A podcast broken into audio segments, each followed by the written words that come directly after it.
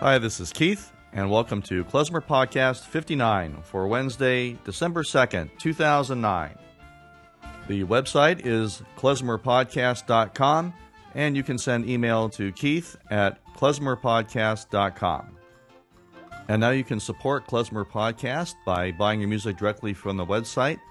Just go to klezmerpodcast.com and click on the link for Klezmer Podcast's Music Delicatessen. Now, my interview guest for this episode of the podcast is trombonist Dan Blacksberg. I've known Dan for many years and have always enjoyed his playing with so many different groups that I've seen him with.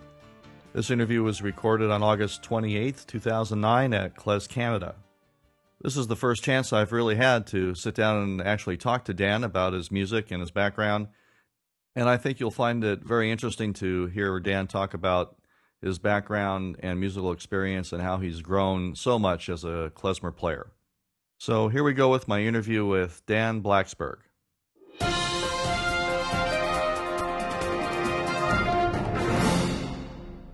Hi, this is Keith, and uh, we're live at Klez Canada 2009. Still day five.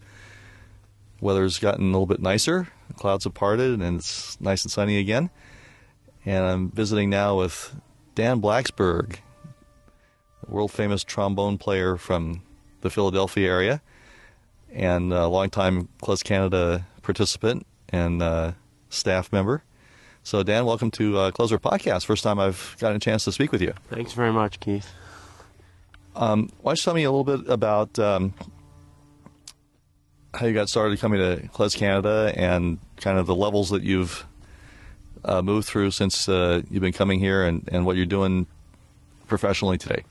Well, um, I started going to klezmer camps. Uh, you know, my, my father had a friend who was very big and has in the scene and has an archive at the University of Pennsylvania, uh, a coworker of my father's, and he said you have to come to Klez camp and this was probably in the early in the 80s or the early 90s and my father said i don't know what this what i don't know what this is. So then about uh, i'd say about 2002 i started getting interested in klezmer and he did too. And we started playing tunes out of a fake book and had a couple klezmatics records and stuff like that.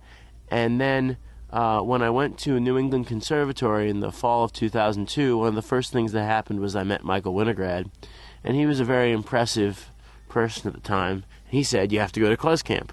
So I went to Klez Camp, and uh, you'd been playing what what style?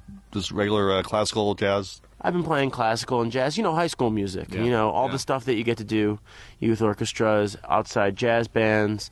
Uh, you know, different kinds of things. And uh, in klezmer, I found like I was able to apply a lot of the jazz stuff and uh, I played in Pete Sokolow's band that first year. I remember, and it was just really a lot of fun. And I got to meet these people, you know, like Frank London and you know Susan and all these people who were just you know I had heard about.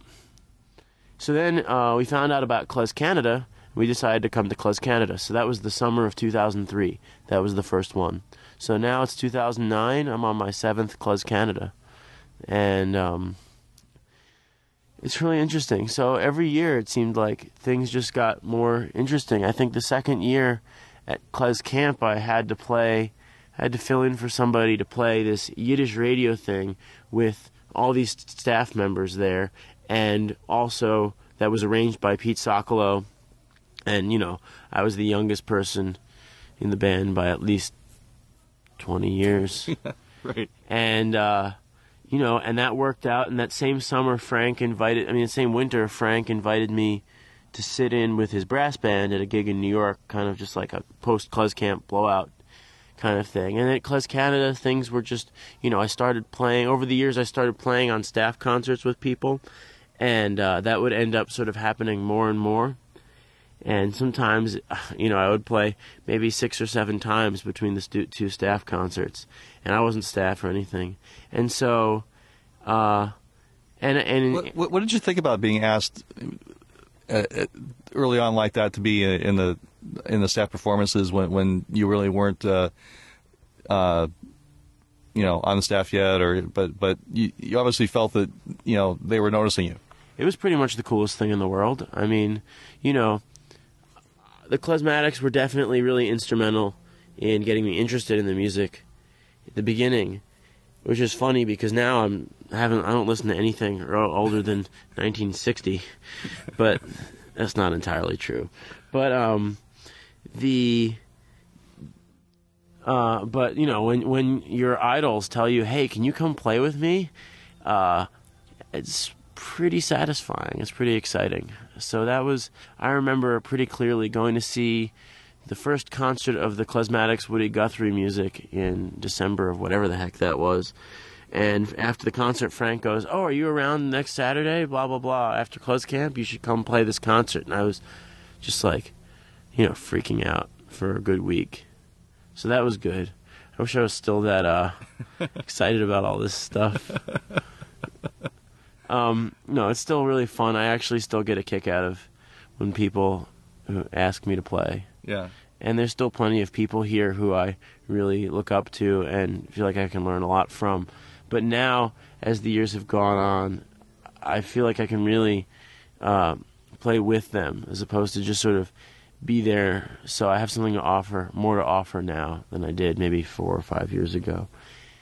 Um, when so then some so Klez Canada, Klez Camp.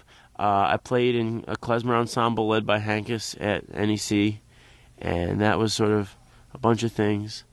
And and I you know I did a bunch of stuff, and I remember so my senior year of college, this is 2006. Uh, I had played, you know, we had been starting to play gigs. I had played with some Boston bands, and I had played with some, uh, and played like some New York stuff and different things. And then uh, I got a call from Michael Alpert to come play with German Goldenshteyn in Krakow, Poland in the summer. So here I am in college. This was another total freak out time. And I was feeling. That wasn't that long. That was a couple years ago or uh, was, three years ago? Yeah, that was three years ago. And then, of course, German passed away about two weeks before the concert.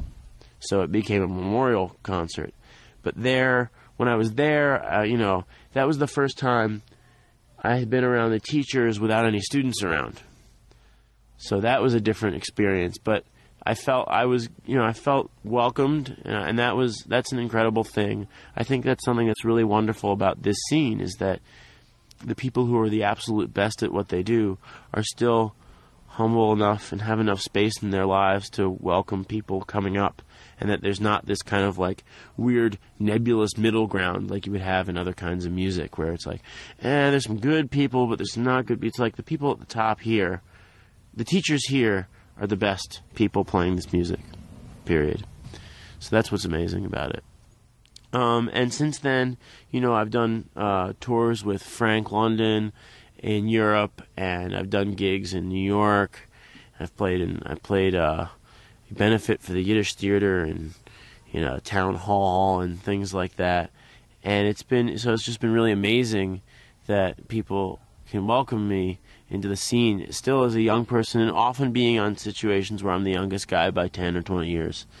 Uh, you know, besides the fact that there's, and now there's a really community of, of people my age, like me and Michael Winograd, and uh, we've got some other people here from New York, which is sort of our scene. Patrick Farrell and Jake and Benji and the Fox Rosens, and um, but then recently it's been really amazing to see some other people sort of come together in their own scenes that we can sort of mix with here, like the people, the Canadians, like the Lithuanian Empire people, and uh, who are actually not all Canadian, but whatever, and and they're all and everybody's sounding really good. And it's what's exciting to me is when people start sounding good because then you know i play trombone.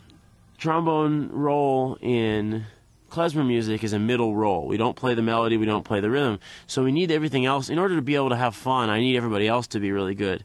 So the more good melody players and rhythm players there are out there the more fun i can have. So that's sort of where we are right now and so, and tell me about this uh, summer so far prior to camp. You, you were in Weimar and doing some other stuff in Europe. What what was that like? Well, the last couple years, uh, I've been involved in this project with Alan Bern called the Other Europeans Project, which was uh, started under the auspice of the EU through a uh, new music collaborations culture grant.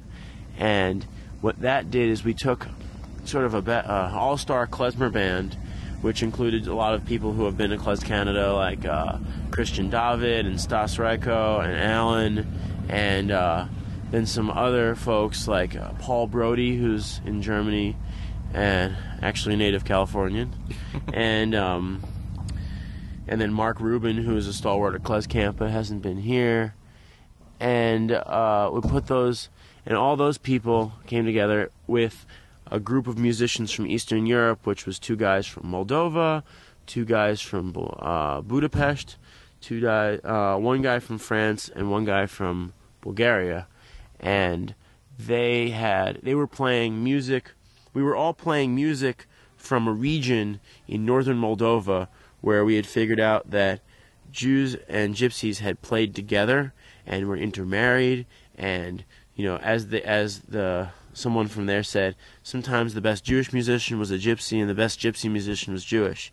So it was a really kind of amazing mix of things in a place where where Jewish music wasn't propri- none of the stuff was proprietary to the ethnic group. So the first year, this was a two-year project. And of course the band now is established and we're still around, but we don't have any we're not under we're not working under a plan right now. We're just a band. But the first year of the project was to establish the separate things the Jewish band and the Lautari band, which is sort of the Roma word for professional musician, and playing the repertoire from this area. And a lot of tunes that you know uh, that we're familiar with, especially like Abe Schwartz recordings and early Tarras stuff, are from that area.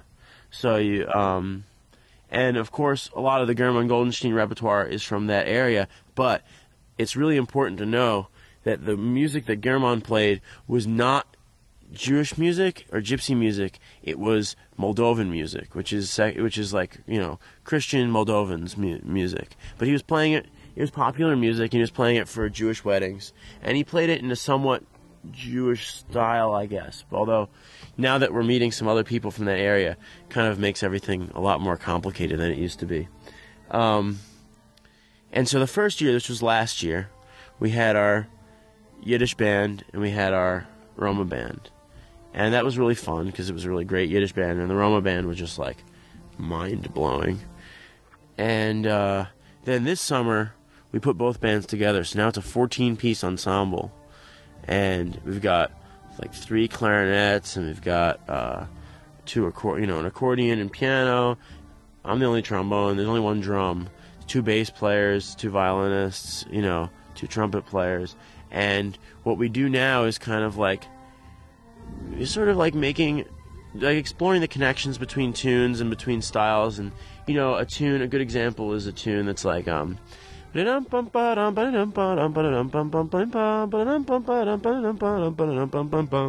so then the the Moldovans had a tune that was like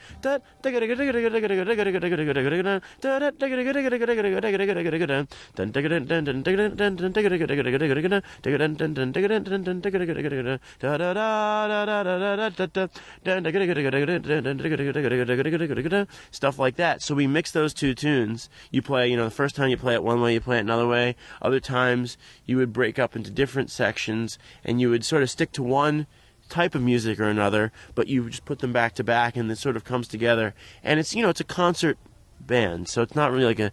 Although I'm sure it would be a one hell of a dance band too. sure. But uh, so that's we put together these sort of pieces, these suites that have some klezmer and some Lautari music together, and then I think that as time goes on, each time we get together, new things emerge and different kinds of things happen. And we're also always exploring back also to find connections in older music, like music from the 20s and 30s. Uh, we found a lot of connections in um, some Romanian military brass band stuff, which is a little hokey, but there's some things that are like kind of interesting connections between two different the two different types of music, and then you see how it came from that where they were existing, coexisting, and then now where there's no klezmer there, and the Lautari music has gone off in a very, very intense and virtuosic direction. Hmm. So anyway, that's been this summer. I was in. Uh, we played all over in uh, Vienna and in the Krakow Festival and in Weimar, and then we taught for a week in Weimar, and um, you know, and a lot of the people were here. I mean, a lot of well, I've seen there's a lot of people who are here at Klez Canada who are in Weimar, and you know, it's. I mean, that's the great thing about the klezmer scene. In the end, is that it's just a global community. It's really, you know, the the the whole Jewish thing. It used to be. It's like a global local scene. You know, it's like this weird little local scene, except there's no local. The local is the whole world. It's just the local is the people. You know, and then they converge at these kind of programs, and you get these. Then you get a big rush of stuff. Right. So you, you see the same circle of people show up in Canada, they show up in Weimar, they show up in London or wherever Krakow, uh, and, but you add some of the the local uh, people that show up to these things as, as well as you guys that are traveling internationally, right? Yeah, I mean, it's not really. It's. I mean, there's. You know, there's a core. There's. There's. It's not really a core group of people, but there are some people who, who, for maybe for a couple years, will sort of jump around to a bunch of them, and then they will might stick to one that's close to home. And then there's always certain people who are like, this one's my program, and and there's a couple people like I. When I was a student, I was going to the ones in North America. I went to Klez Camp and Klez Canada, you know, every year for. I've been doing that for seven years, and uh, you know and so so but but that in in the end there's enough overlap or at least the people who are going to multiple ones know every know people from every ones that it just feels like one big thing you know? And there's sort of these regional styles. Like at, at least the organizations have styles. Like Klez Canada has a very specific vibe and Klez Camp has a very specific vibe and Weimar has a very specific feeling to it when you're there and that's partially the leadership. It's mostly geography, but um, that's just what makes it interesting. And what's it been like for you making the transition into teaching now? Uh, so you've been teaching. You taught here last year, right? Was that your first year? Yeah. yeah. so, um, what's that been like for you? Well, it's a lot more tiring. Can't stay up as late, although I wish I could. But the um, you end up wanting to play a lot less. That's what's interesting. When you're a student, you just can't get enough, and then you're a teacher, you're like, ah, maybe I'll go to bed. you know, and um, but yeah, I think, used to be used to be doing the cabaret till very late at night. Yeah, but now I don't need to because everybody's listening to me already all day. You know, right, I don't right. I don't have I don't need any more attention. Um, I think that it's it's it's a pretty for me it's a big learning curve because there's so many different levels here, and I'm and and you really have to figure out how to get get it done. You know, we've got some pretty clear goals here, but at the same time, you don't need to do anything specific to achieve those goals. You need to make a performance. So it's really whatever you can whatever you can do. And I find out more and more. Basically, the trick is to come in with a really strict plan and then abandon it as soon as you get here. So I think that um, the, the hallmark of, of, of instruction. Yeah, you know, imagine, what, what, what feels good once you get on the scene. Yeah, you imagine you imagine that it's going to happen one way, and you plan everything out, and then as soon as you get there, you do something completely different. Um, the you know, I, I, think a great example would be the ear band that I'm doing with Michael Winograd this year. I think we we both came into this thinking it would be a dance band, and then six bass three tubas and three bass players showed up, and you can't really, you can't like have kind of a random. You can't leave that stuff to chance. So now it's like a performance band. You know, that's just the kind of thing. And that's that's. I mean, that's what makes it awesome. I'm I get so bored in curriculum situations that I'd rather have something that's challenging in this way. Um, yeah, and just I mean, trying to figure out ways to teach what I do because I think that, you know, I think that as a trombone player, uh, there's something to offer in that in like the, the trombone role in the music that's really fun and that you don't really hear a lot. And so it's it's that's been that's definitely been a a continuing process of trying to figure out how to communicate that to people. Cool. So what's uh coming up for you during this next year? What what's uh what's your experience uh, going to be over the next year? I really wish I knew. Um, things are living in Philadelphia and sort of not. I don't know. I'm being a trombone player. I uh, things are pretty quiet in the future, at least for now. I mean, I know there'll be some playing with Dan Kahn and his band We'll be doing a little tour, um, and then Um, I don't know, really not very much. Just trying. I think for right now, it's going to be a sort of incubation period coming up at least until probably until December, unless some really good things happen. But you know, I'll survive. Have you thought about uh, putting your own band together uh, at some point? Well, I would like to put my own stuff together. It's really hard to figure out how to integrate my whole musical life because klezmer is is part of who I am, and then the other stuff is very kind of. Uh, it sort of is coming from a very different direction and is pretty hard to reconcile musically. So I'm trying to sort of maybe not just I don't know. I have to. That's part of the incubation period coming up, and it's really I think in the end it comes down to my own trombone playing and what I can express uh, that, and then how I can be as versatile as possible on that, and that gives me an opportunity to play. I mean, part of the thing is that everything I do is improvised. Even in klezmer music, it's almost all improv improvising the whole time. So I'm a much better improviser than a composer. I can come up with things at the spot that I've never been able to repeat at home in the, in front of a piece of paper. So, I mean, you know, I've got, and I actually, you know, I actually have some, uh, like a sort of an avant garde jazz project that has a record coming out in sometime in the near future. And, um, but I don't really, I, that, that band doesn't really exist anymore. So I don't really know how that's going to change my life. But I think it's, you know, onwards and sideways.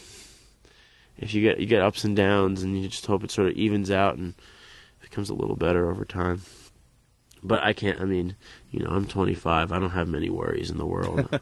I'm pretty happy with what I've been able to do, and what I'm going to be able to do.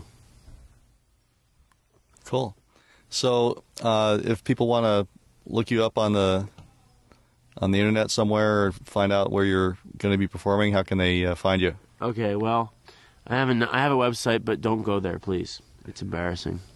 Um, and so and that also doesn't have any accurate information. I think the last gig that was posted there was in February. Um, but hopefully that'll change eventually. And in that case, I'll let you know. But MySpace, uh, you know, www.myspace.com slash Dan Blacksberg Music. And that'll get you to things. There's really not a lot of, there's no sound samples of klezmer on there. I don't know why. Maybe there is. I don't think so. But you'll hear some real weird stuff there, which I like. And if I'm not a lazy bum, you'll see where I'm playing. But uh, a lot of times, unfortunately, I am. And so you just sort of hope I'm there. Go to the concert, hope I'm there. Go to all the concerts and see if Dan is there. Yeah. all right, Dan. Well, hey, thanks uh, so much for sitting down and talking to me for a few minutes. Uh, it's the first time I've had a chance to really get to know you, so uh, I think you're great. I love watching and listening to you all the time and continue good success. Thank you very much.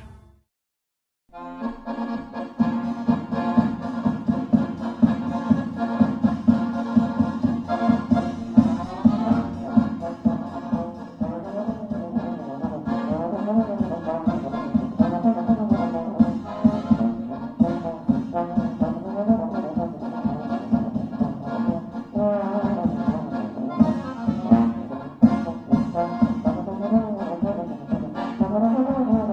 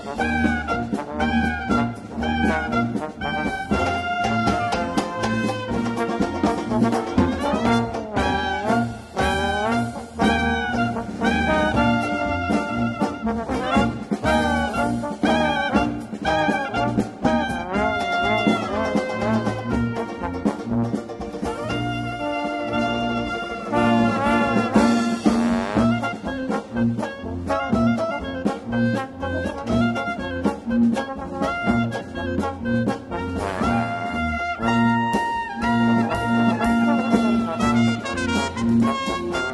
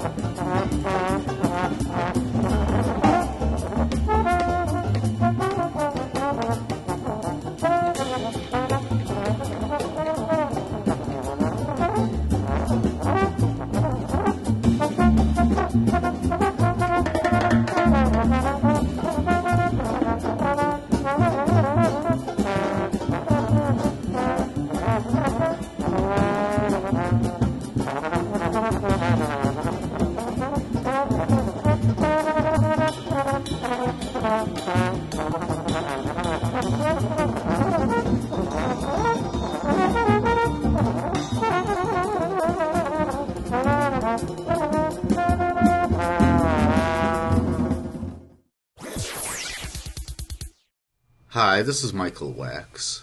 You know, I hate klezmer music, but I love the Klezmer Podcast. And this is klezmerpodcast.com.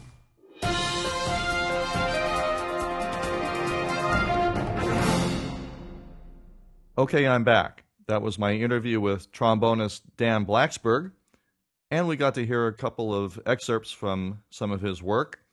The first one we heard was a recording that I made from Dan's uh, set at Klez Canada this year. Uh, we heard the track uh, Glendy, originally by Dave Tarras. That featured Dan on trombone, Patrick Farrell on accordion, and Joey Weisenberg on poyk.